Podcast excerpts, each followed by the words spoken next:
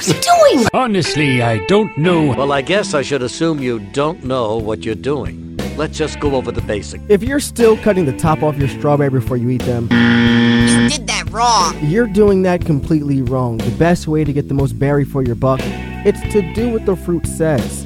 Take a straw, stick it through the center of your berry, and look, you've gotten rid of the bitter and sour stock, and you've also gotten rid of that nasty core.